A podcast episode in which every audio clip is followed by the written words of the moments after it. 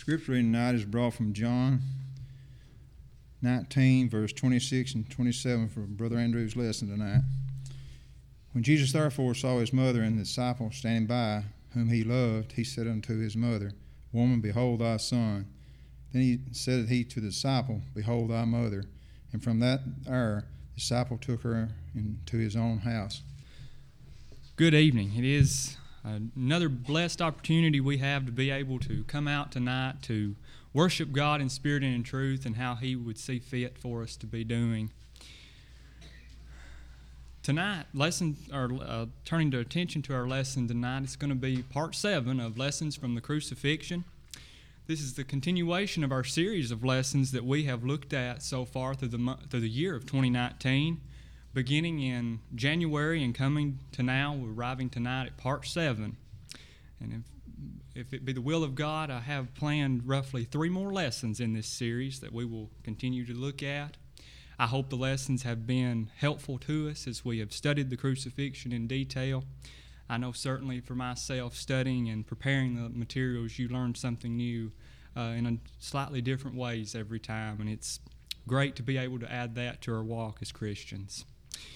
So for our uh, slide of introduction tonight,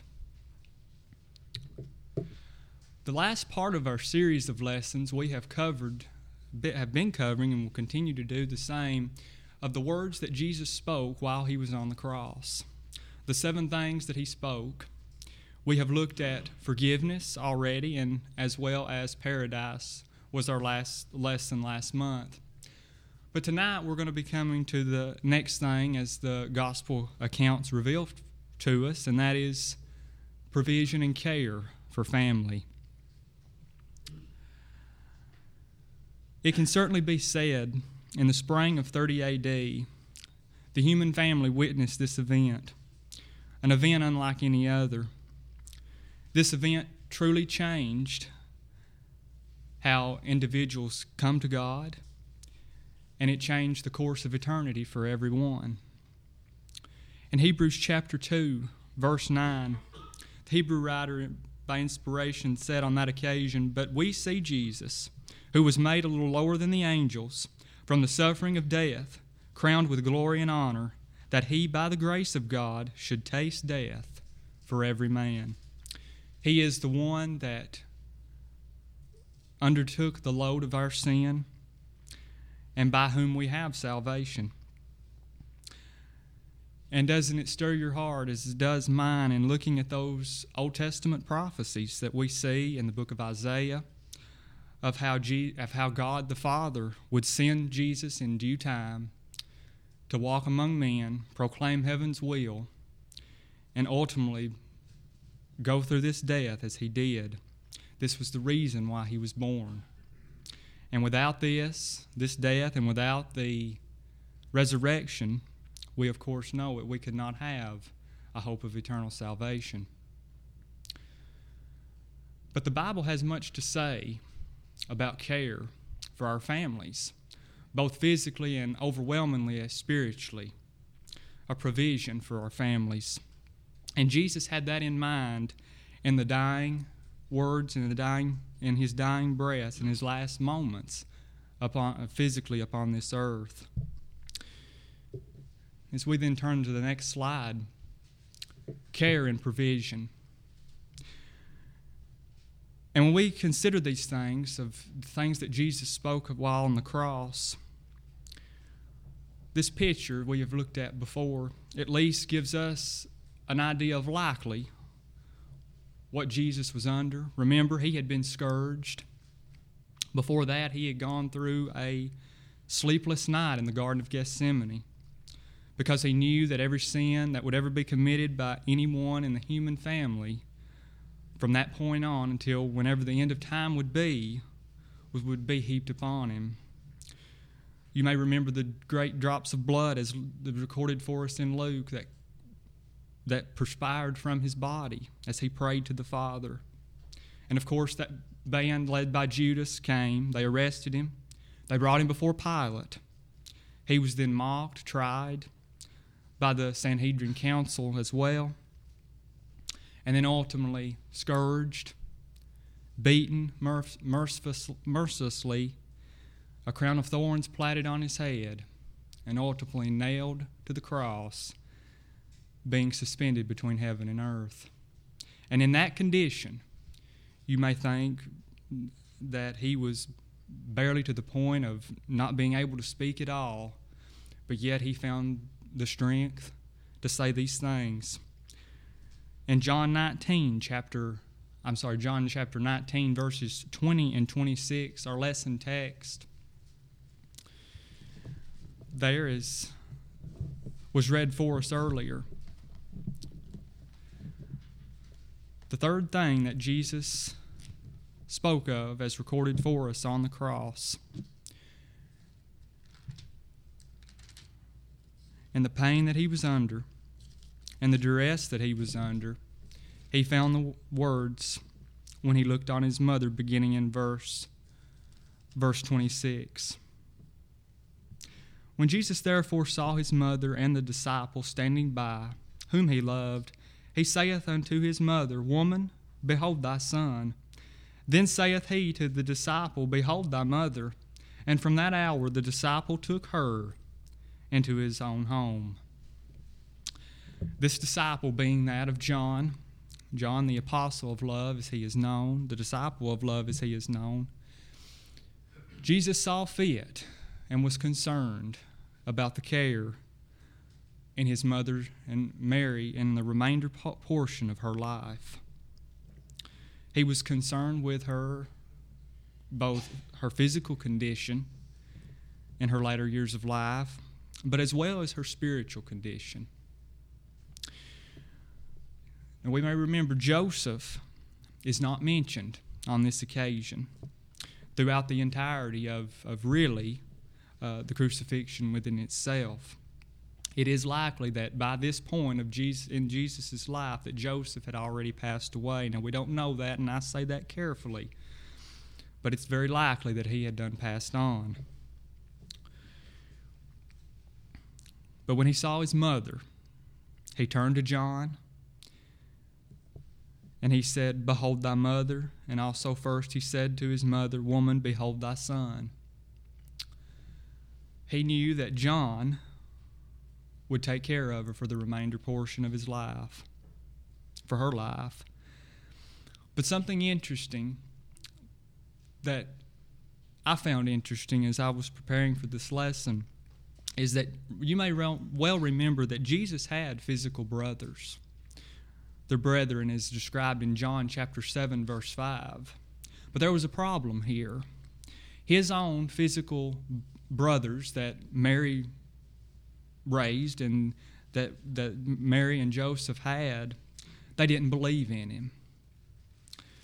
So do you suppose that for G, for Mary's spiritual life, remainder of life in the flesh, do you suppose that Jesus had that in mind?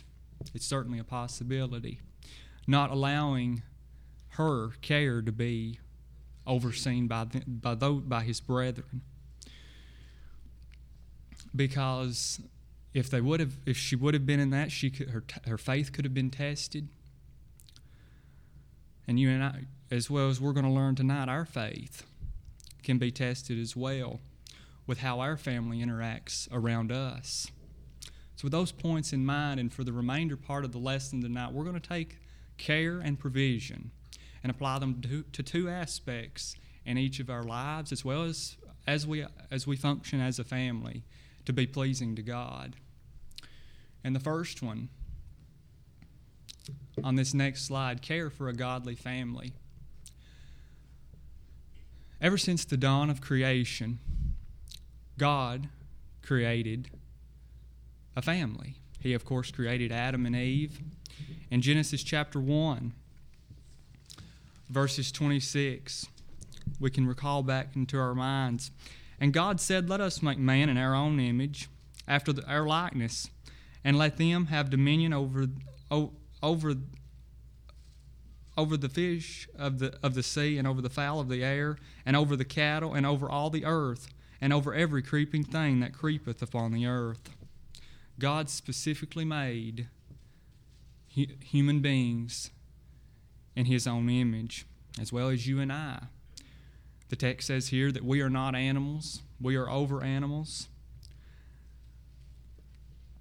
And also in verse twenty-seven, so God created man in his own image. In the image of God created he him. Male and female created he them. And from that point on, the world, physically as you and I know it, has been blessed with a family. Of course, in Genesis chapter four, verse two, that Adam and Eve, of course, bore two sons, Cain and Abel. And we all know the story behind that. But ever since then, a family has been, has walked upon the face of this planet at the dawn of creation. But also death entered on that occasion. That may be another sermon topic for a different occasion. But the physical needs of life, as are needed in every family. You may remember in that text, in Genesis chapter four, verse two, there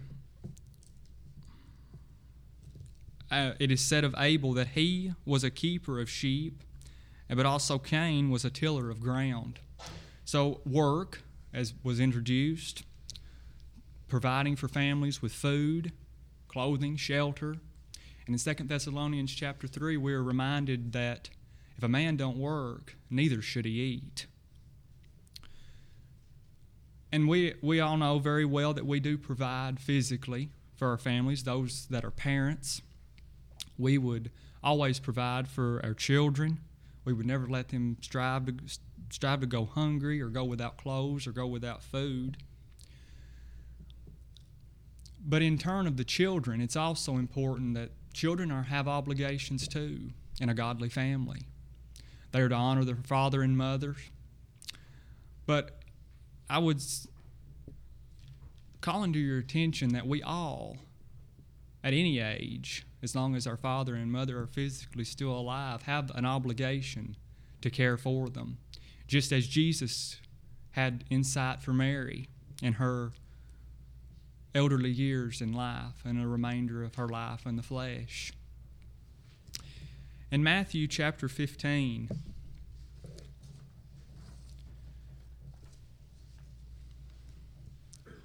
verses one through six, we are given that description of the, of the scribes and the Pharisees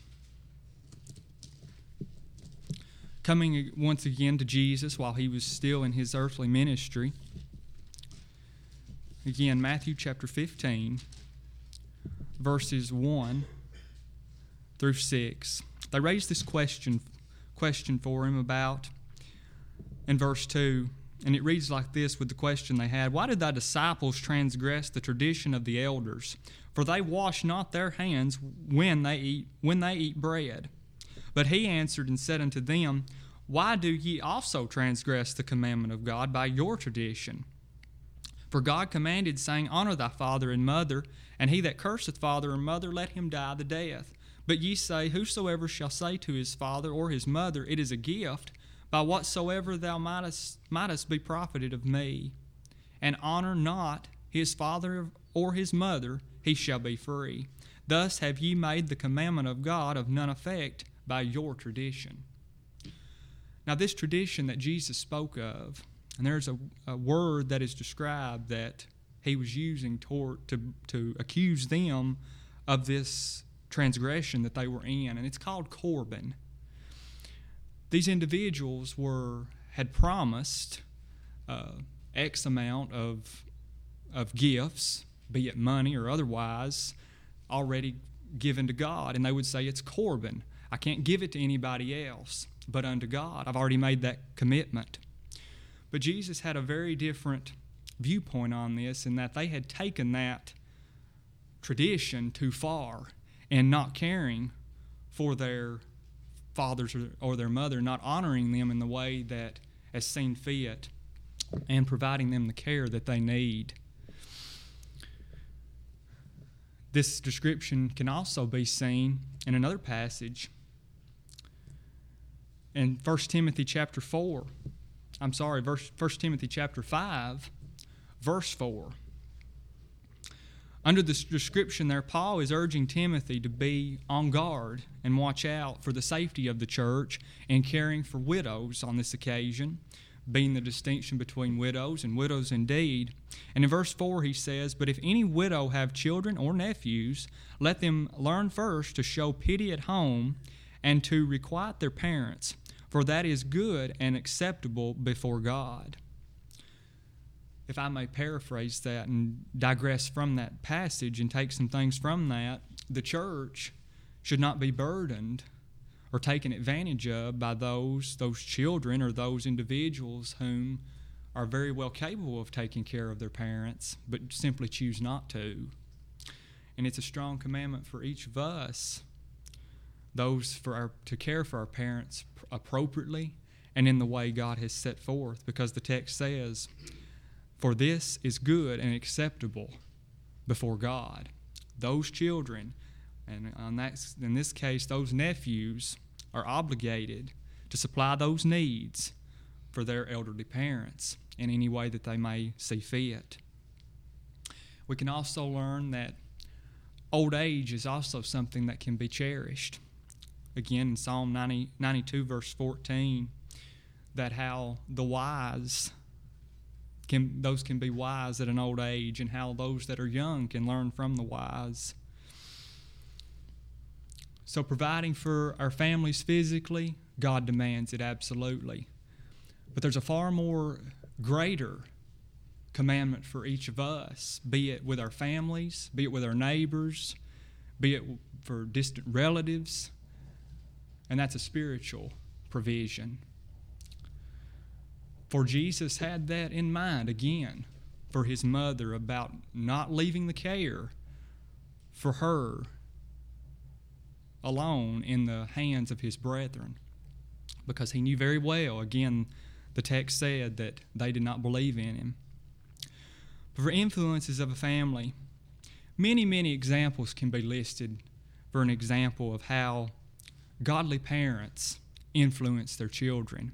I've listed one for our consideration tonight, and it's an Old Testament example, an Old Testament family. In Genesis chapter twenty-two, verses nine through twelve, we're given that great description of Abraham and Isaac. You may remember that God had gave command to Abraham to go up to the mount and to offer his son, Isaac, as a sacrifice. But the, the, the point of the matter is, for Isaac, We may, we're, we're quick to look through the eyes of Abraham and his faithfulness to God on that occasion with the ultimate test. But don't you suspo- suppose that that instilled within Isaac of just how dedicated that his father was to the to God, to the truth of God? And that should be serve as a test for all of us on how children look unto our parents. And for those that are parents, we have a great, monumental influence of where our children will spend eternity by how our children watch us in the way that we do, in the way that we act, in our everyday lives. And also another important note for influences of a family comes from Second Timothy chapter one, verse five. Timothy's grandmother, Lois, and and his mother, Eunice. It is said of them that they raised him well. They, they, they set before him the examples and teachings of God and expected him to live by them.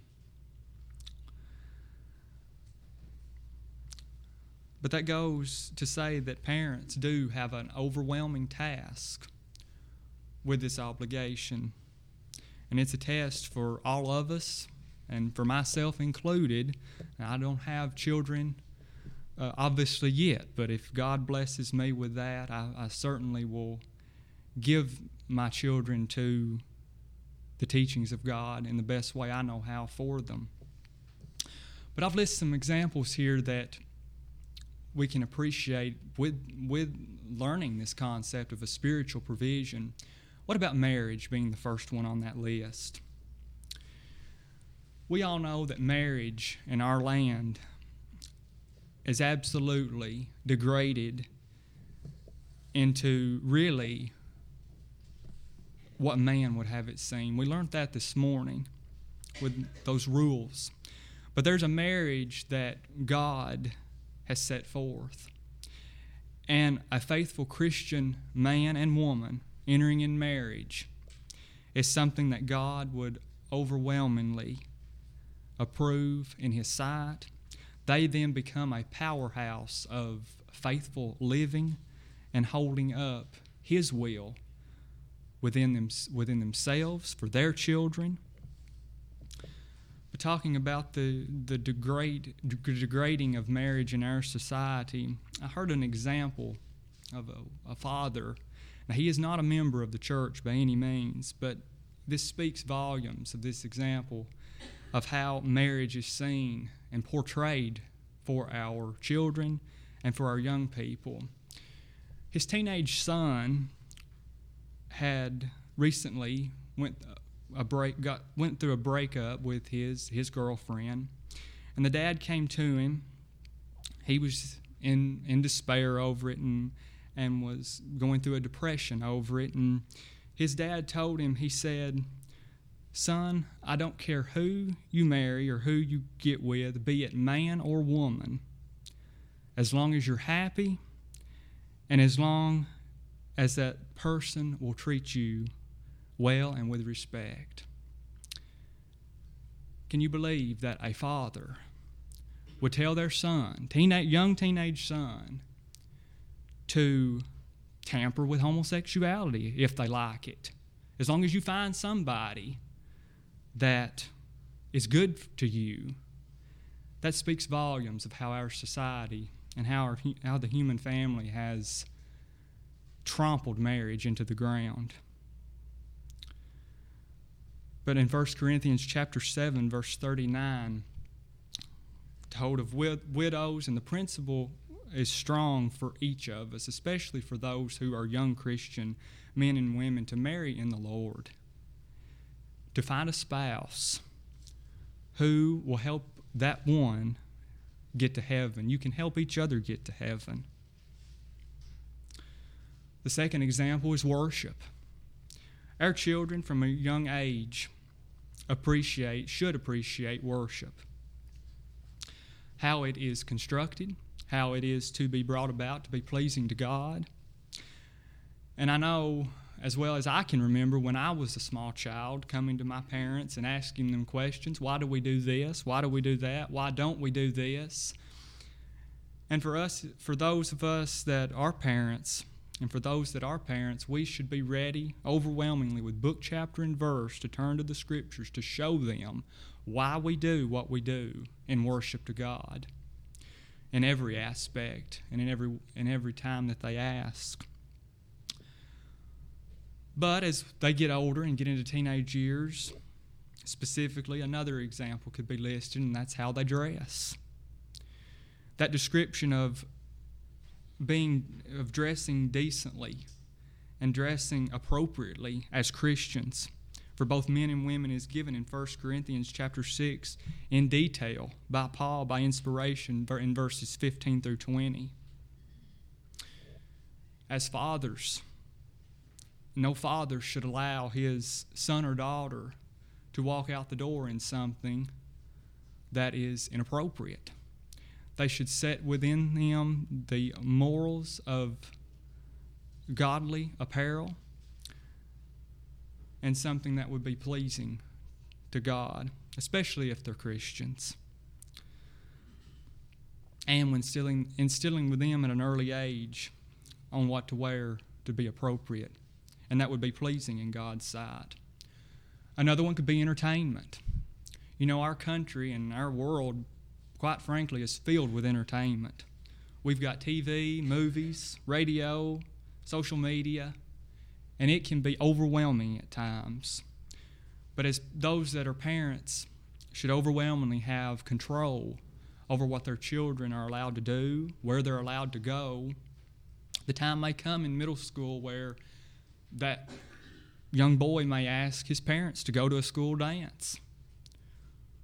And we should be ready, again, with book, chapter, and verse on why we are not allowing him to go. It's for his best interest.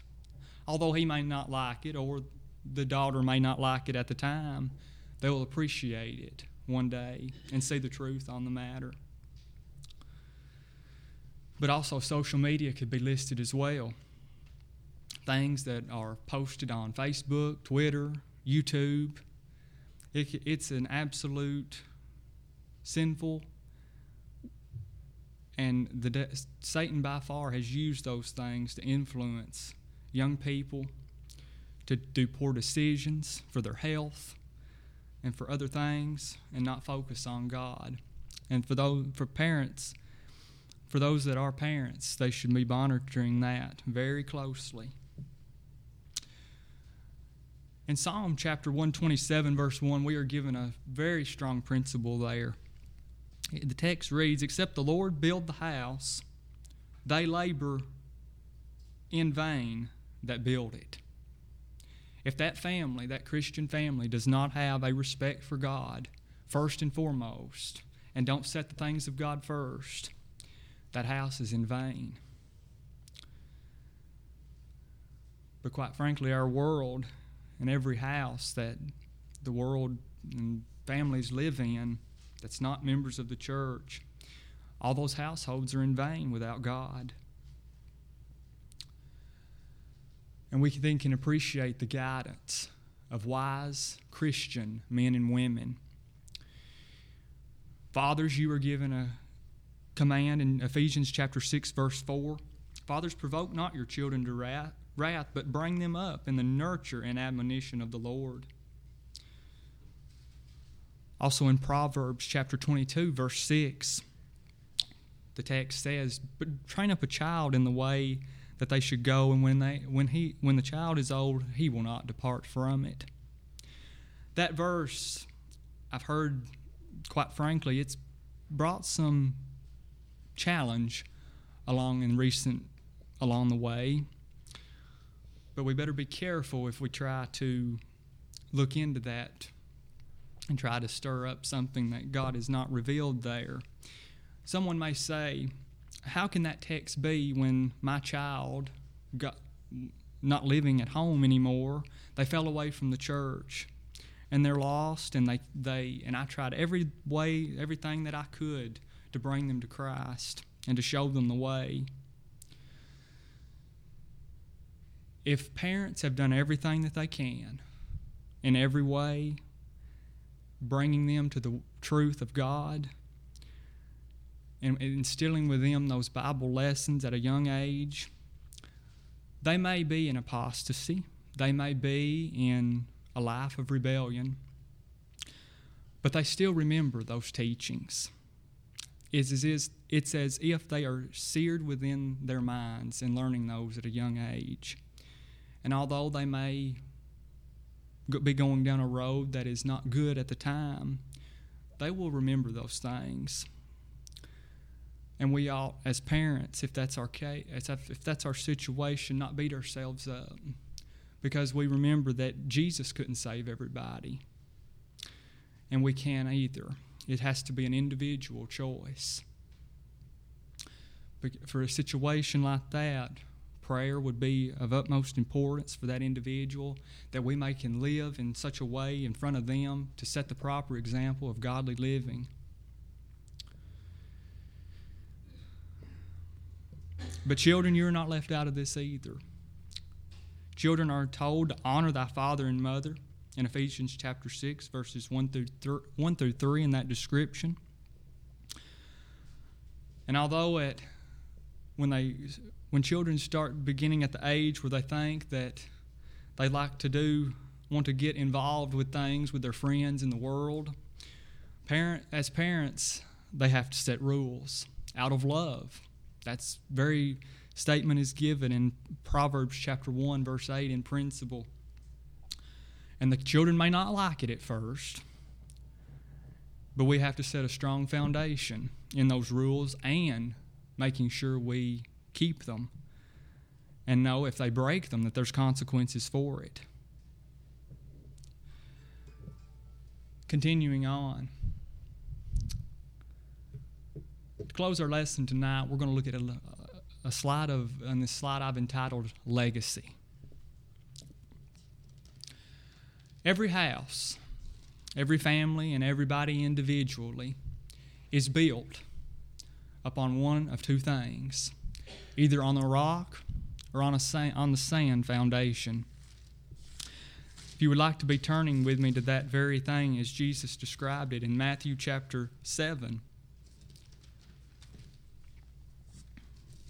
verses twenty-four through twenty-seven, Jesus had di- just delivered the scene of the judgment about those that were religious, but they were lost.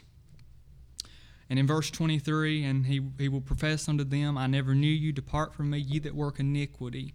But then he changes his, his continuing with that point, to this. Therefore, verse twenty-four, whosoever heareth these sayings of mine, and doeth them, I will liken unto him to, unto a wise man, which built his house upon a rock. And the rains descended, and the floods came, and the winds blew, and beat upon that house, and it fell not, for it was founded upon a rock. I'll stop reading there. For every family, if we are going to strive, strive to serve God in a way He would have us, we have to build our lives and our families' lives on a rock, on the truth of God in every way, whether that be attending worship, the places we go for entertainment. Verse twenty-six, and everyone that heareth these sayings of mine and doeth them not shall be likened unto a foolish man which built his house upon the sand. And the rains descended, and the floods came, and the winds blew and beat upon that house, and it fell, and great was the fall of it. May I say that very description in verses twenty-six and twenty-seven overwhelmingly include the world which we live. Family situations, family living arrangements that we are faced with, that we see on T V and newscasts and otherwise, they do not have appreciation of God. And the great and the greatness of the fall of their house will be great. It will be an eternally damning thing for them on the day of judgment. In Matthew chapter six, verses thirty-three, for those that will build a house on a rock and their foundation on a rock, we are told to seek ye first, Jesus speaking, seek ye first the kingdom of God and His righteousness, and all these things shall be added unto you. So what's the Lord promised us there if we seek the kingdom first? It's the necessities of life. He just mentioned that a few verses earlier. But also, those that would be upon sand, the foundation upon a sand, could overwhelmingly be of those of the things of the world. In Mark chapter eight, verses thirty-six through thirty-seven, Jesus asked one of the most sobering questions, likely, that's found in all of the New Testament, in all of His teachings. And it hits each of us home. For what shall it profit a man if he shall gain the whole world and lose his own soul? Or what shall a man give in exchange for his soul? For we see in our world, for some that's money, for some that's jobs, for some that's the most little mundane things of life. And again, it's turned into idolatry for so many individuals, and for so many individuals in the church that have apostatized. May we not make that mistake as Christians. May we not make that mistake in our everyday walks of life, with our jobs, but be thankful for them and thankful for our health and thankful for all those things that God blesses us with. Jesus also warns us in Luke chapter twelve, verse fifteen, take heed and beware of covetousness, for a man's life consisteth not in the abundance of the things which he possesseth. Our possessions in life can be so appealing to us, but they all not, they cannot rule over the church and over our duties for the church. For if they do, we're guilty of idolatry, and we're going to have to answer before God on the day of judgment for that.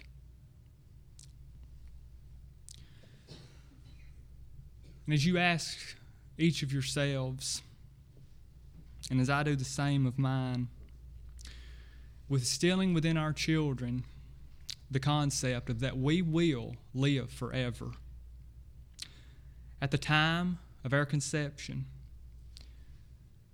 Zechariah chapter twelve, one says, God put the spirit of man within us. That happens at the time of conception.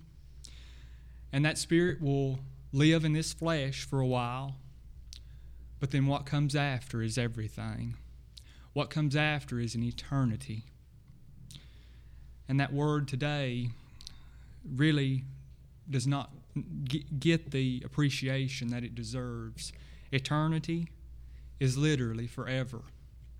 We are going to live forever when we leave this physical body at the point of death. For those of us in the audience tonight, may you cherish the day that you obeyed the gospel. That may have been fifteen, twenty, thirty, sixty, maybe even seventy years ago. But that day was an eternity change for you. You put on the Lord in baptism that day. And your citizenship at that point was said to be in heaven. Philippians chapter three, verses twenty and twenty-one says, For our conversation, or our uh, citizenship, is in heaven, from whence also we, we look for the Savior, the Lord Jesus Christ, who shall change our life, change our vile body, that it may be fashioned like unto his glorious body, according to the work whereby he is able even to subst- to subdue all, all things unto himself. A picture of the judgment is given there. We will be changed in the twinkling of an eye when the Lord returns. And of course, at the moment of our death, if the Lord delays his coming and we pass from this life in death, we will then be in that place of either paradise or again Tartarus until the day of judgment, as we learned in our last lesson. Before tonight, do you have a citizenship in heaven? The crucifixion of our Lord paved the way in that you can have that. If you don't, do something about that tonight. If you have obeyed the gospel and you are not faithful tonight, maybe you haven't put forth the example of a godly mother or father towards your children or towards your family members, or maybe even those that you come in contact with, repent of that. Repent of those things, if that be the need of your life. We'll pray for you. And that second law of pardon is given in First John chapter one, verses nine. I'm sorry, First John chapter one, verse nine. We'll pray for you, and God's promise to forgive you. If you need the care and provision tonight in your life spiritually, come down this aisle tonight. We'll assist you. If you've never obeyed the gospel, you've never put the Lord on in baptism, it is required of you that you hear the word, Romans ten seventeen, that you believe with all your heart that Jesus is who he said he was, that he died, and that you believe in him entirely, Mark sixteen fifteen, that you repent of past sins in your life with the intent to do them no more, Luke thirteen three, confess his wonderful name as the Son of God, Romans ten chapter, chapter Romans chapter ten verses nine and ten, and lastly, be baptized in water for the remission of your sins. He will then add you to the church once you come in contact to his saving blood. And if you remain faithful until death, Revelation two ten, heaven will be your home. If we can assist you tonight in these ways, we ask you come while together we stand and while we sing.